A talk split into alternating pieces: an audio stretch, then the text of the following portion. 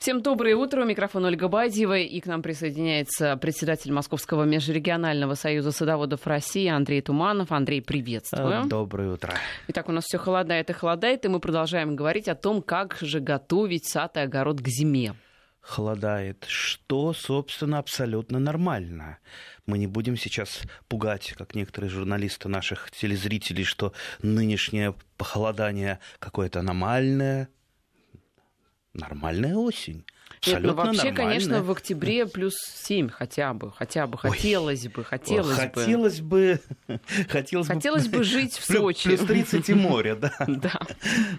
Но, э, естественно, погода такая, какая есть. Сейчас вот я посмотрел на градусник плюс один. Самое время, самая лучшая фенофаза для того, чтобы а, заняться посевом под, под зиму овощных холодостойких культур любые холодостойкие культуры, Например? которые есть.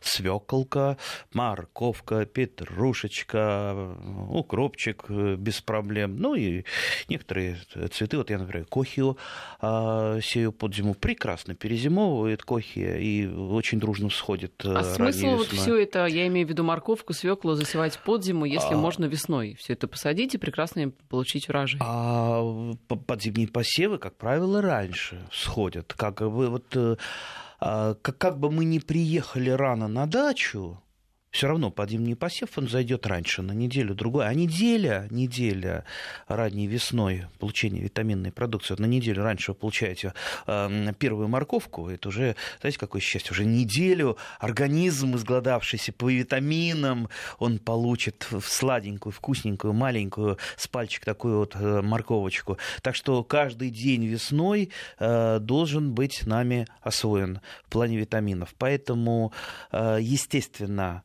для посева под зиму мы выбираем ранние культуры.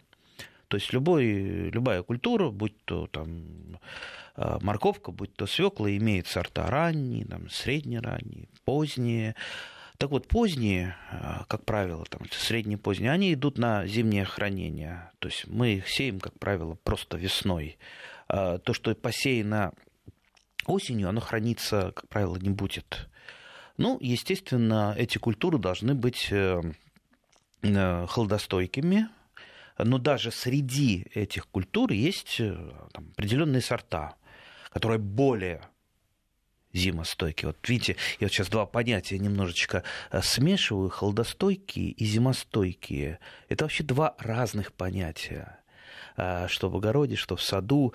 Холодостойкие, это, холодостойкость – это устойчивость к холодам – холод, да, минус, минус там 20, ах, все замерзнет, мои бедные розы, моя бедная там э, морковка. А вот зимостойкость – это устойчивость растения ко всем отрицательным факторам зимы.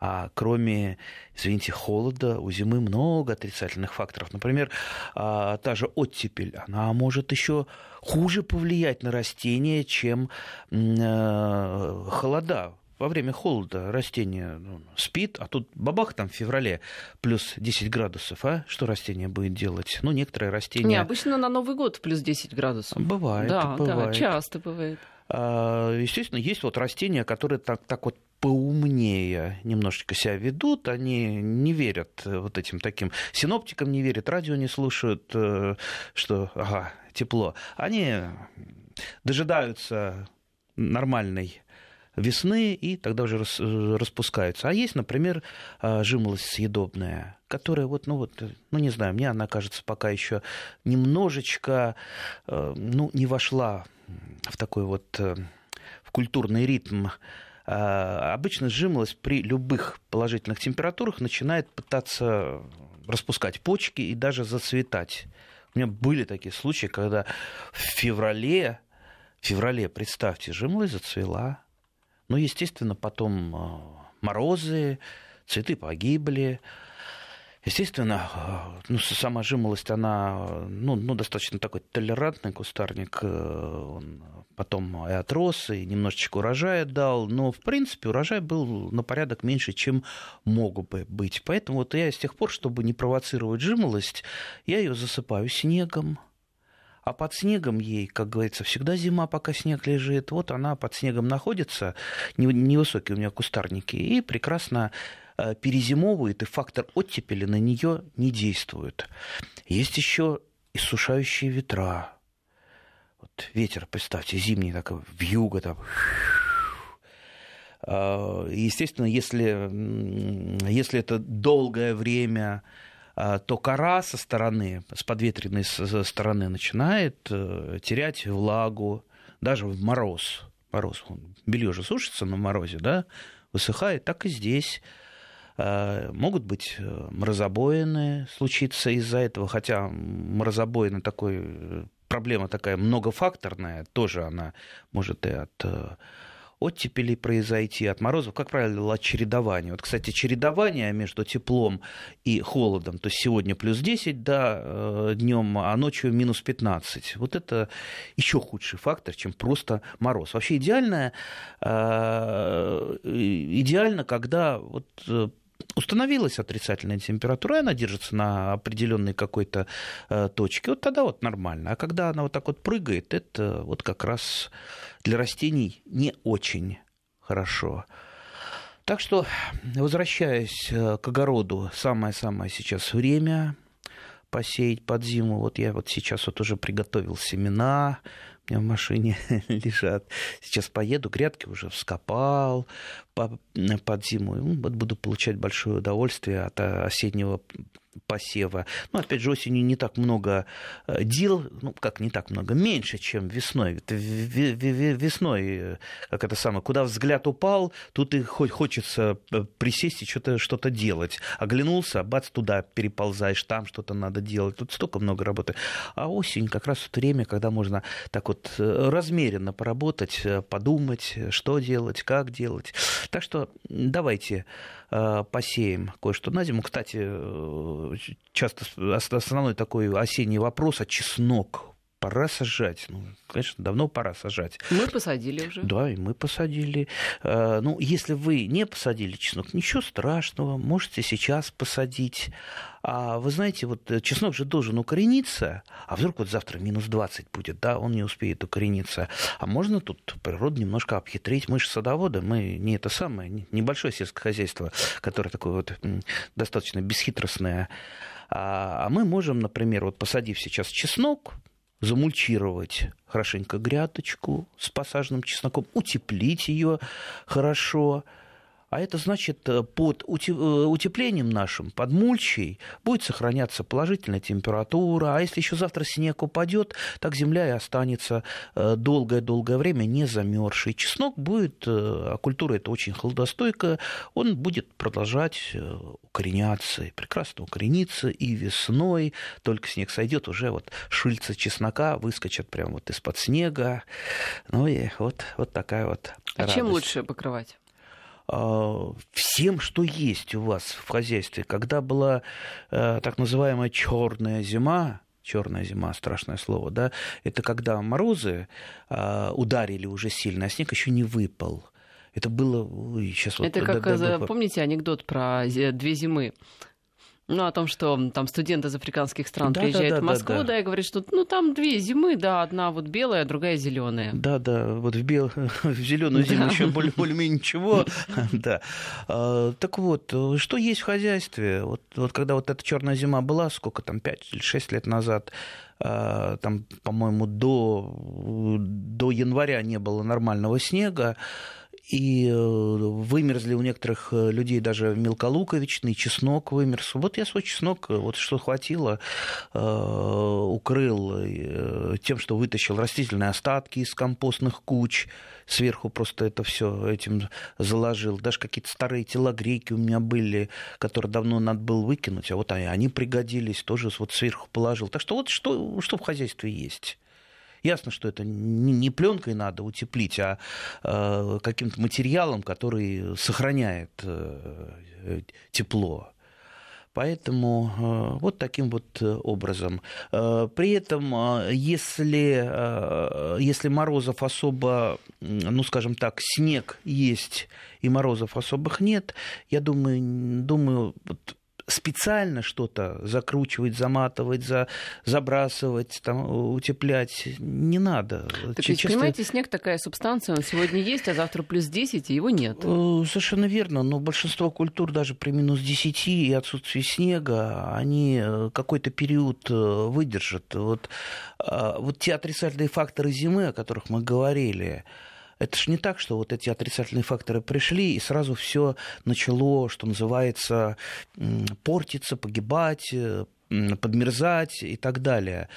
Во-первых, э, растения, а, какие хорошо зимуют?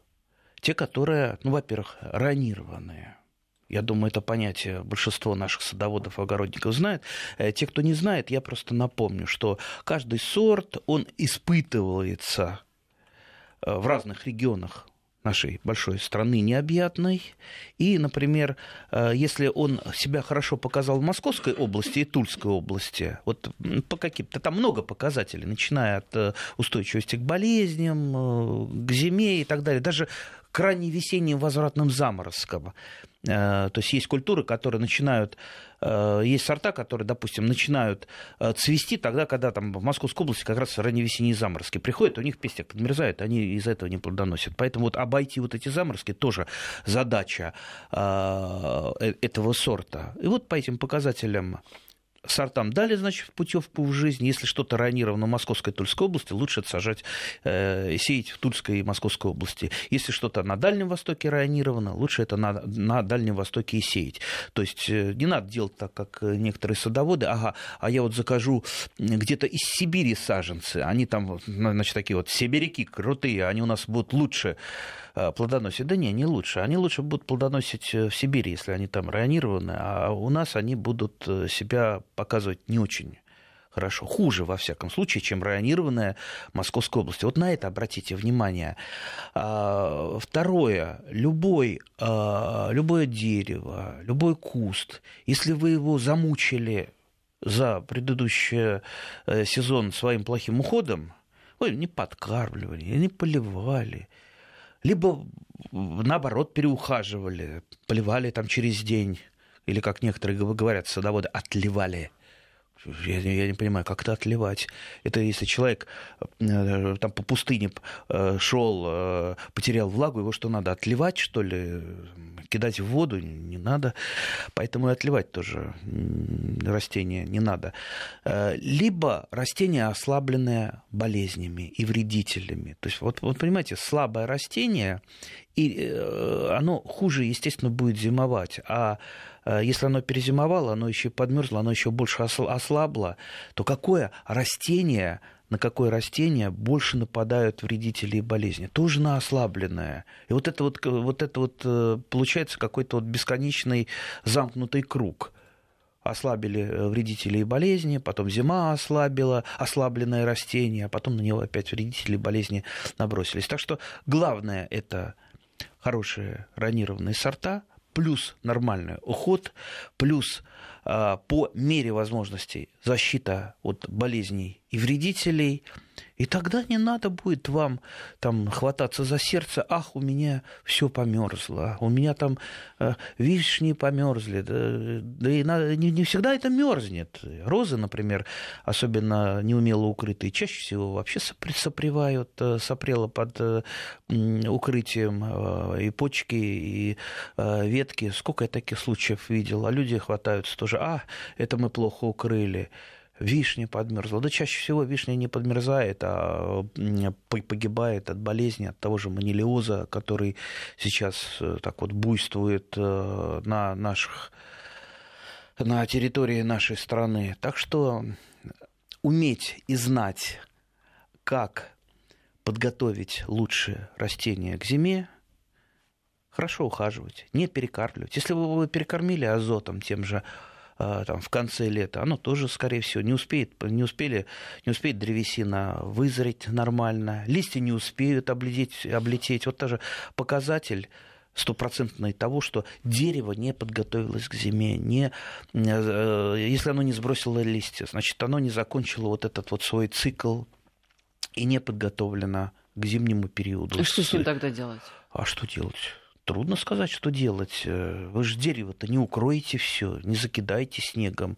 Максимум, что вы снегом можете или какими-то материалами там штамп защитить, ну хотя бы штамп защитить, чтобы э, не было мразобоин, солнечных ожогов, потому что штамп это как вот как у человека хребет, так и у дерева штамп. Если на нем проблемы какие-то, если там, там трещинки пошли э, по какой-то причине, эта причина, как я уже могу говорил, это мразобоины, солнечные ожоги, трещинки там, от напряжения э, коры, всякое бывает. То, естественно, их нужно ну, во-первых, стараться не допускать, а во-вторых, если что-то происходит, то вовремя это нужно увидеть. Хороший садовод э, не тот, у которого ничего не происходит в саду плохого, а тот, который все это плохое вовремя увидел, желательно через лупу. Вот у меня в кармане лупа лежит такая вот большая. Я всегда иду, ага, зрение уже не то, было когда-то стопроцентное, даже больше, как орел смотрел на все. А теперь уже вот через лупу все посмотрел, ага, трещинка маленькая пошла, берешь э, ножичек, расковырял ее, посмотрел, насколько она там глубоко, ну, из-за чего она, ага если это, допустим, на косточковых, там капелька камеди пошла, ага, надо это все вырезать, надо, надо это как вот э, в зубе дупло высверливает страшный врач-стоматолог, а тут э, надо вот эту вот э, некрозную ткань тоже желательно ножичком острым вырезать, потом э, залечить. Есть хороший очень такой природный препарат в виде щавеля, Э, очень хорошо как раз залечивает такие вот мелкие ранки и дезинфицирует. Вот щавелем затираю их, дальше замазываю садовым варом. Вот, залечил. А если этого не делать, что произойдет?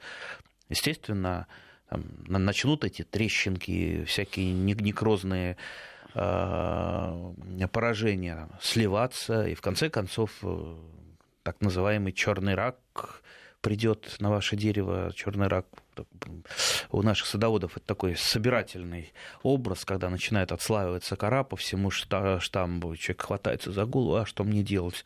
Все же черный рак пришел, кора начала отслаиваться вокруг штамба, а, то здесь делать-то уже нечего, скорее всего, дерево-то вы ничем не спасете. Надо вовремя. Самое главное в нашем деле это профилактика, а не лечение.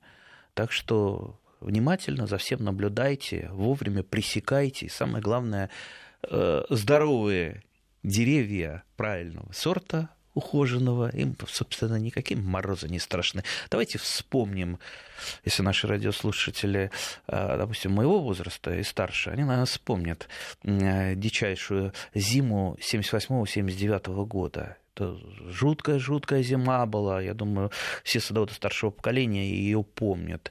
Дело в том, что э, лето 1978 года, оно было очень таким мрачным, сумрачным. То есть деревья и э, кустарники, они не смогли, ну, скажем так, нормально нормально вегетировать и нормально ну, набрать вот этой солнечной энергии. То есть э, лето было очень сумрачным и дождливым.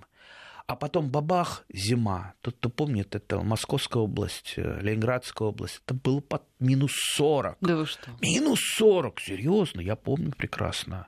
Да, я под Новый год как раз поехал в Санкт-Петербург.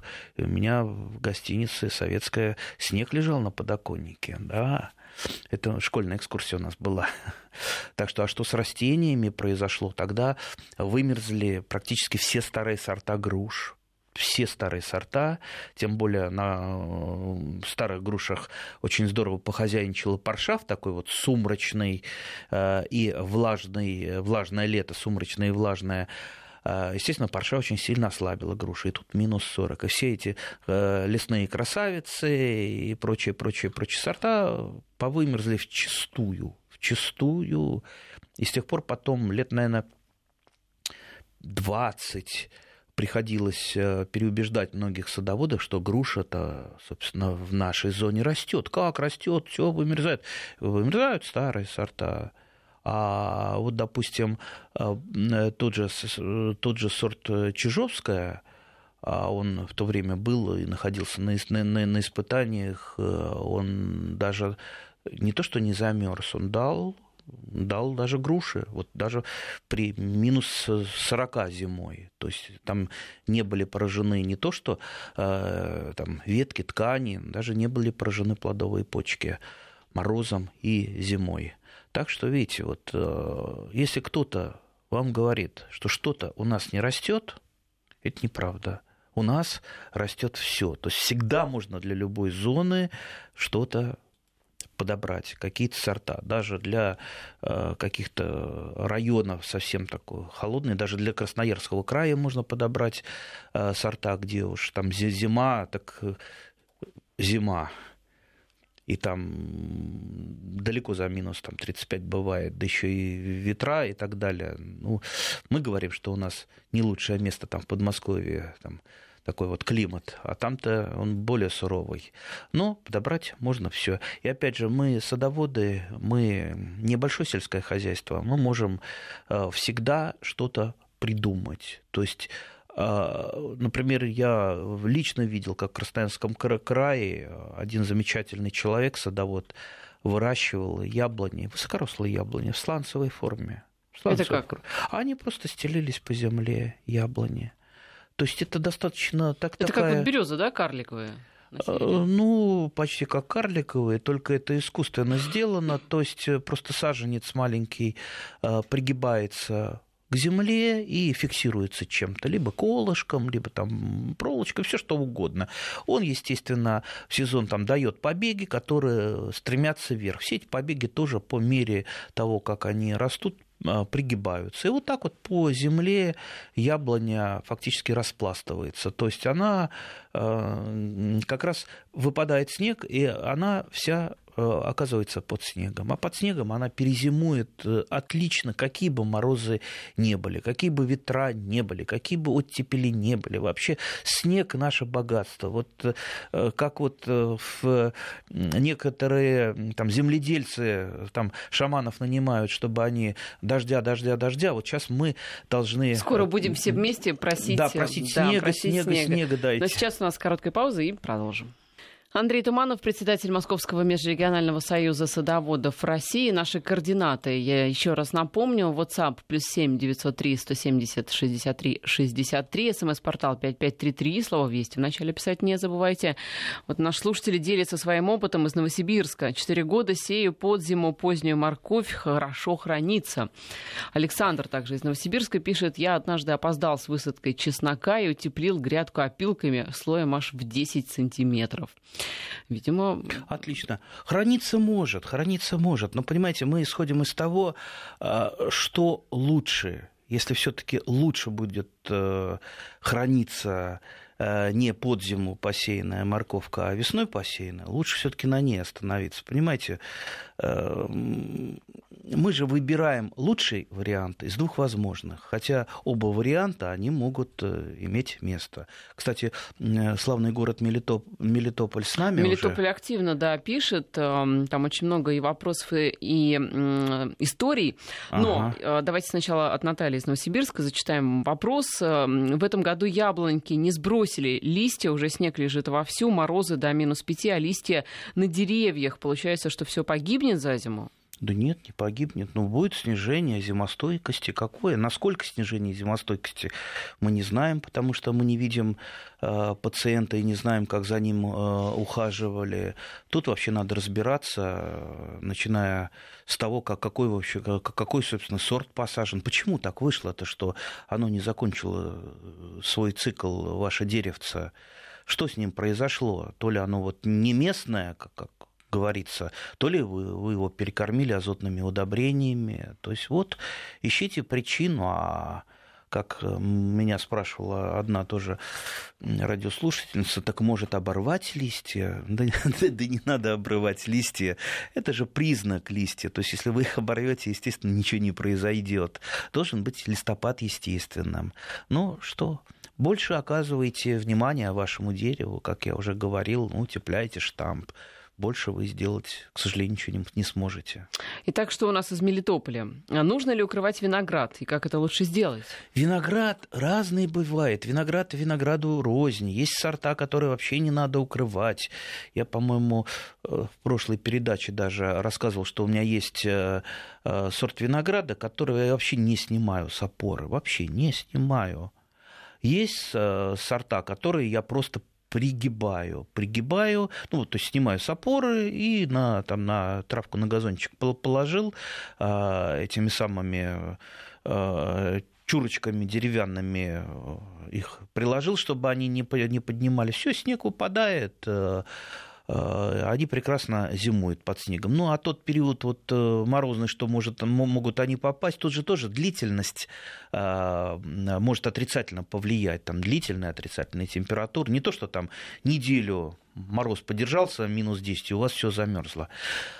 Так что иногда этого бывает хватает. А были у меня такие сорта, сейчас я от них отказался, это было давно, это был как раз там в э, середине, там, в конце 80-х годов, когда приходилось для винограда вообще э, делать такую канавку, там, досками ее выкладывать в эту канавку лозу, э, укладывал сверху фанерой накрывал, да еще торфом засыпал. Вот, жуть, как мучился.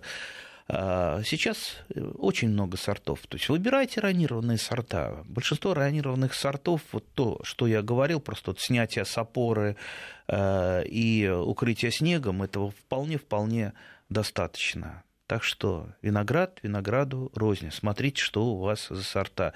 Вообще старайтесь обновлять сорта, не гоняться за какими-то старыми-старыми э, сортами или вам известными. Ах, вот я там хочу эту Изабеллу, которая там у меня бабушка выращивала.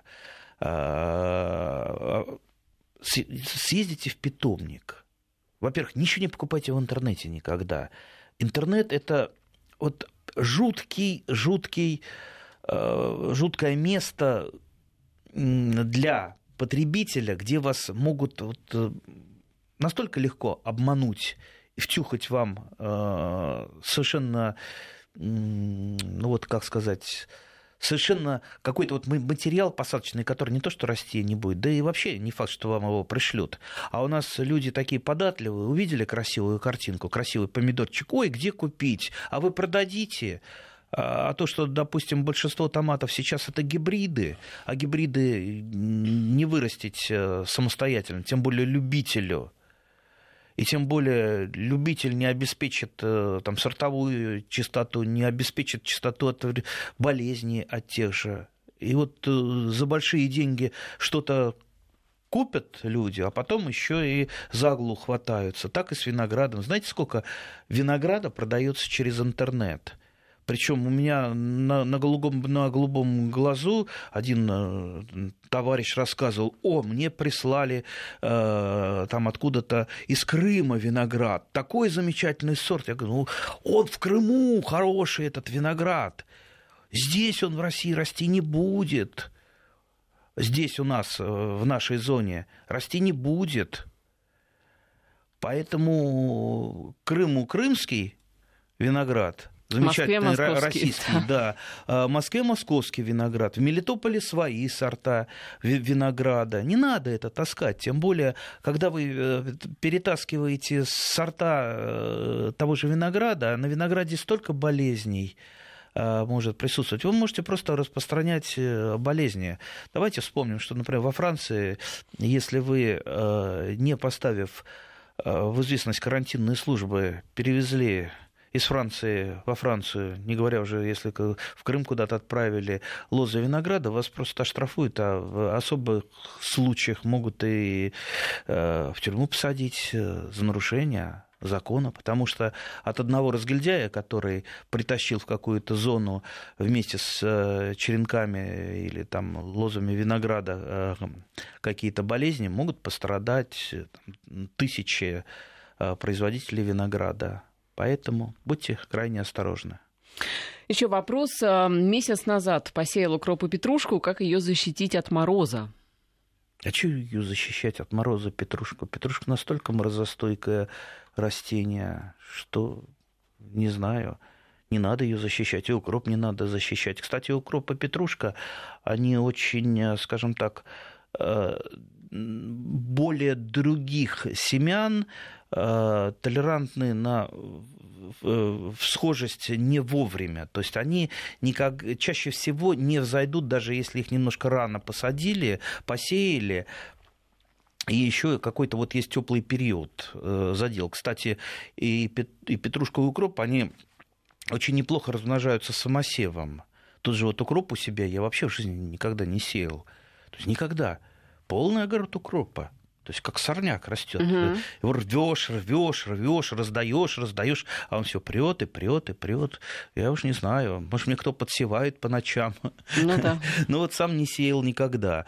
А, а это происходит потому, а, вот я, э, что укроп и петрушка, и морковка, кстати, не сразу сходят, потому что их семена содержат очень много масла, такие масличные семена, и э, семя, оно достаточно долго э, разбухает, поэтому эм, и прорастает потом. Э, поэтому, если вы, например, хотите пораньше, ранней весной, чтобы у вас морковка зашла пораньше, вы ее несколько дней в какой-то влажной среде, там, в тряпочке, вы в тряпочку ее там, положили, а, семена набухли, но не проросли хорошенько набухли, после чего вы их можете чуть-чуть подсушить э, для просто сыпучести, чтобы они у вас не слепались, и уже сеять вот такие вот набухшие семена.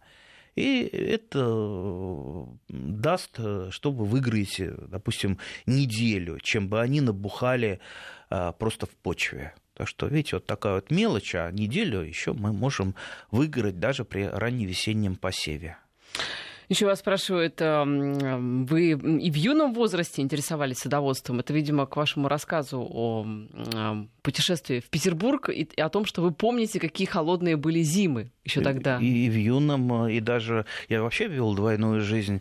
Э, наш двор был такой в рабочей слободке, и там э, не дружить с компанией хулиганов нельзя было. Так что вот э, дружил, занимался рогатками, поджигами, да, умел делать. А при этом ходил тайно в кружок, в кружок юнатов, да, где с девочками в основном занимался. Но э, директор школы меня очень хвалила, потому что я несколько призов даже с ВДНХ привез э, и прививать умел уже там в, школ, школьном возрасте, там в классе третьем, даже ходил а, по э, знакомым прививал по знакомым знакомых, и ко мне по имени отчеству обращались, и конфетами угощали. И говорили, вот какой, молодец, умеет прививать уже, кто ж тебя, мальчик, научил? Э, я им, правда, не говорил, не рассказывал. Сейчас я могу признаться, что я научился прививать по календарю по отрывному. Отрывной календарь садовода, да. И там на оборотной стороне там две маленькие статейки, как прививать там вращепы э, с помощью каплировки, улучшенной каплировки. Взял, купил ножик за 17 копеек, как сейчас помню, наточил его и начал пробовать. Ничего, пошло. Так что, если кто-то говорит, что прививать очень сложно. Это прививка для какого-то очень э, такого продвинутого садовода. Ерунда полная. Прививать может вообще каждый. Даже э, там ребенок. Главное, чтобы у вас учитесь, был отрывной календарь. Учитесь. Еще вопросы. Если озимый лук зазеленел до зимы, его надо срезать или так и засыпать снегом? Ну, смысле, Нет, вот... не, не, не надо.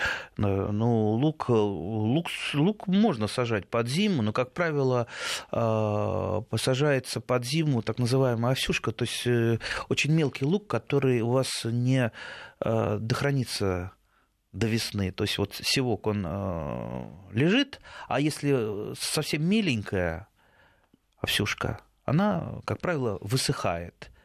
Поэтому ее можно под зиму. Укрытие прекрасно поможет перезимовать. Опять же, опять же, как, опять же, многое зависит от случайностей каких-то. Если снег не выпадет, то вы как э, укрывайте, не укрывайте, может замерзнуть. А, если зазеленел, то, конечно, только укрытие. Если вы не укроете, лук, в общем-то, при минус, там, за минус 10, если будет, он замерзнет. Короткая пауза у нас сейчас, и затем вернемся в эфир. С востока страны нам много пишут, а у нас на Алтае снег лежит, а березы еще зеленые. А у нас в Сибири все деревья не сбросили листья, и березы, и тополя, и плодовые, снег лежит, и заморозки. Да, действительно, в Сибири, мне кажется, как-то рано вот в этом году пришла зима. Бывает, бывает, но это не значит, что все прям все, все померзнет. Вот из Шаховского района Московской области пишут, по незнанию посадил грушу рядом с черешнями. Вроде черешня угнетают грушу. Есть ли смысл пересадить сейчас грушу или дождаться весны? Шаховской район это как раз моя родина деревня Дулепово с Шаховского района, у меня оттуда все дедушки и бабушки. А, угнетает. Что значит угнетает?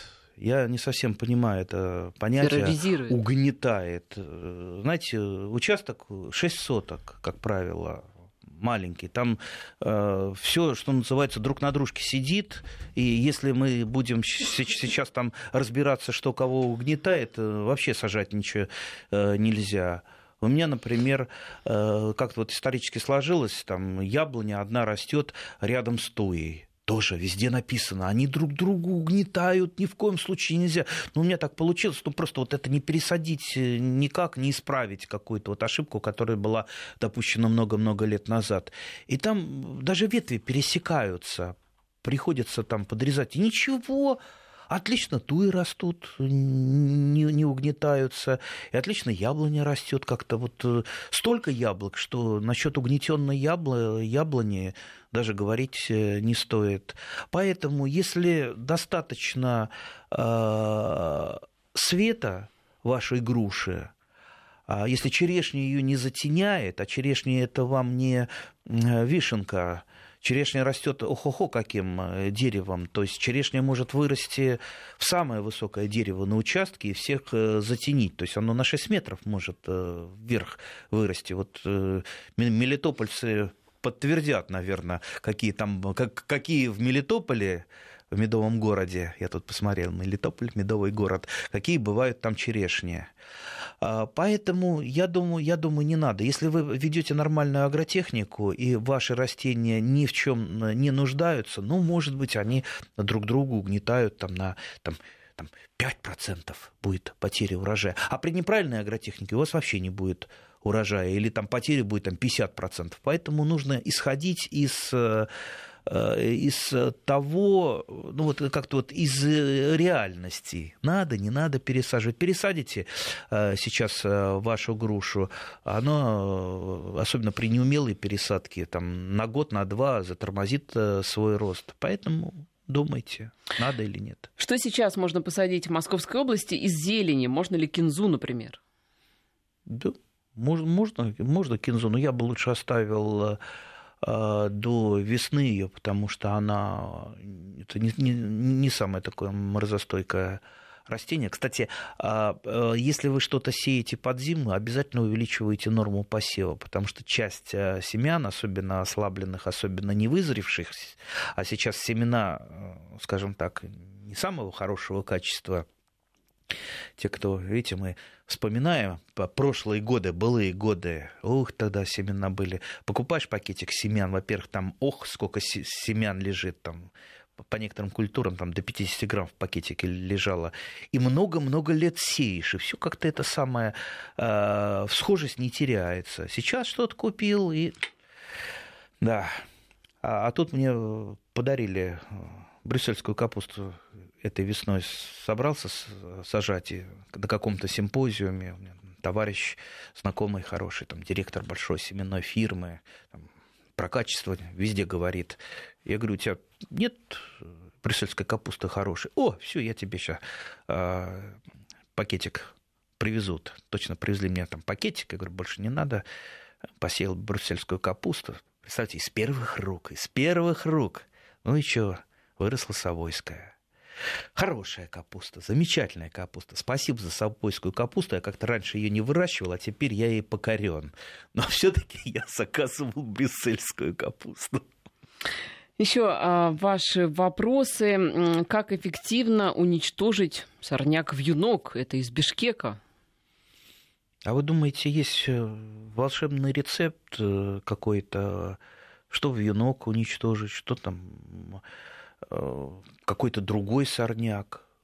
Чтобы что-то уничтожить, какой-то сорняк, единственное, нужно трудолюбие и регулярность. То есть, если вы один раз пропололи за все лето, извините, у вас этот, от сорняка вы никогда не избавитесь. Вот те люди, у которых чистые участочки, там, при, при, приезжаю я как-то на, на, один участок с, с, с коллегами, чистота, ни травинки, э, и кто-то давай хозяйку, вот, э, как же вы добиваетесь вот этого? Она, как добиваюсь? Да никак не добиваюсь. Встал с утра, да попал, поползла на карачках полоть. Что вот, а, а какой здесь способ? Естественно, чем э, регулярнее вы это делаете, тем меньше потом будет сорняков. И наоборот, чем менее регулярно вы делаете, то, извините, сорняки укрепляются, сорняки распространяются, они разбрасывают семена, то есть это как геометрическая прогрессия. Чем меньше вы работаете, тем, тем больше это просто в геометрической прогрессии нарастает. А если вы регулярно пропололи, пропалываете, то, естественно, и сорняков будет меньше. Опять же, как пропалывать? Можно вот э, ручками на карачках. Э, не люблю так э, очень не люблю. Зато у меня есть тяпочки разные. Вот тяпочкой беру и тяп-тяп-тяп-тяп так и подрезаешь сорняки, не даешь им головы поднимать не даешь им осеменяться, все, по крайней Мне кажется, мере, да. нам, знаете, уже пора открывать специальную такую рубрику в рамках нашей программы «Как бороться с кротами», потому что этот вопрос буквально из каждой передачи в передачу повторяется. У нас, к сожалению, полторы минуты до конца остается. Я думаю, что сейчас мы уже не успеем на эту тему пойти. Но вот что касается другого вопроса, например, почернели помидоры у всех в садоводстве, причем что делать? Ну, фитофторы это. От фитофторы почернели болезнь такая грибная.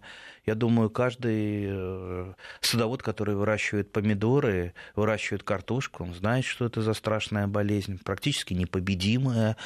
А, мы можем только ее максимально отдалить э, э, для того, чтобы собрать нормальный урожай, чтобы помидоры если уж почернели, то где-то в начале октября, а не в июле. А как бороться? Бороться с ней. Э, тоже и волшебной таблетки я здесь вам э, или волшебного слова никакого не скажу.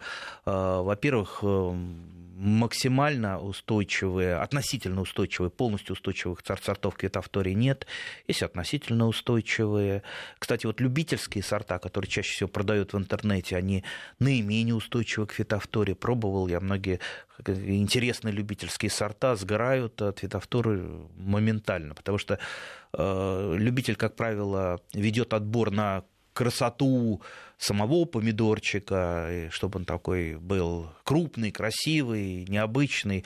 А э, про селекционер-профессионал для него прежде всего это, конечно, устойчивость к вредителям, к болезням, ну и, ну и витамины и прочее, прочее, прочее.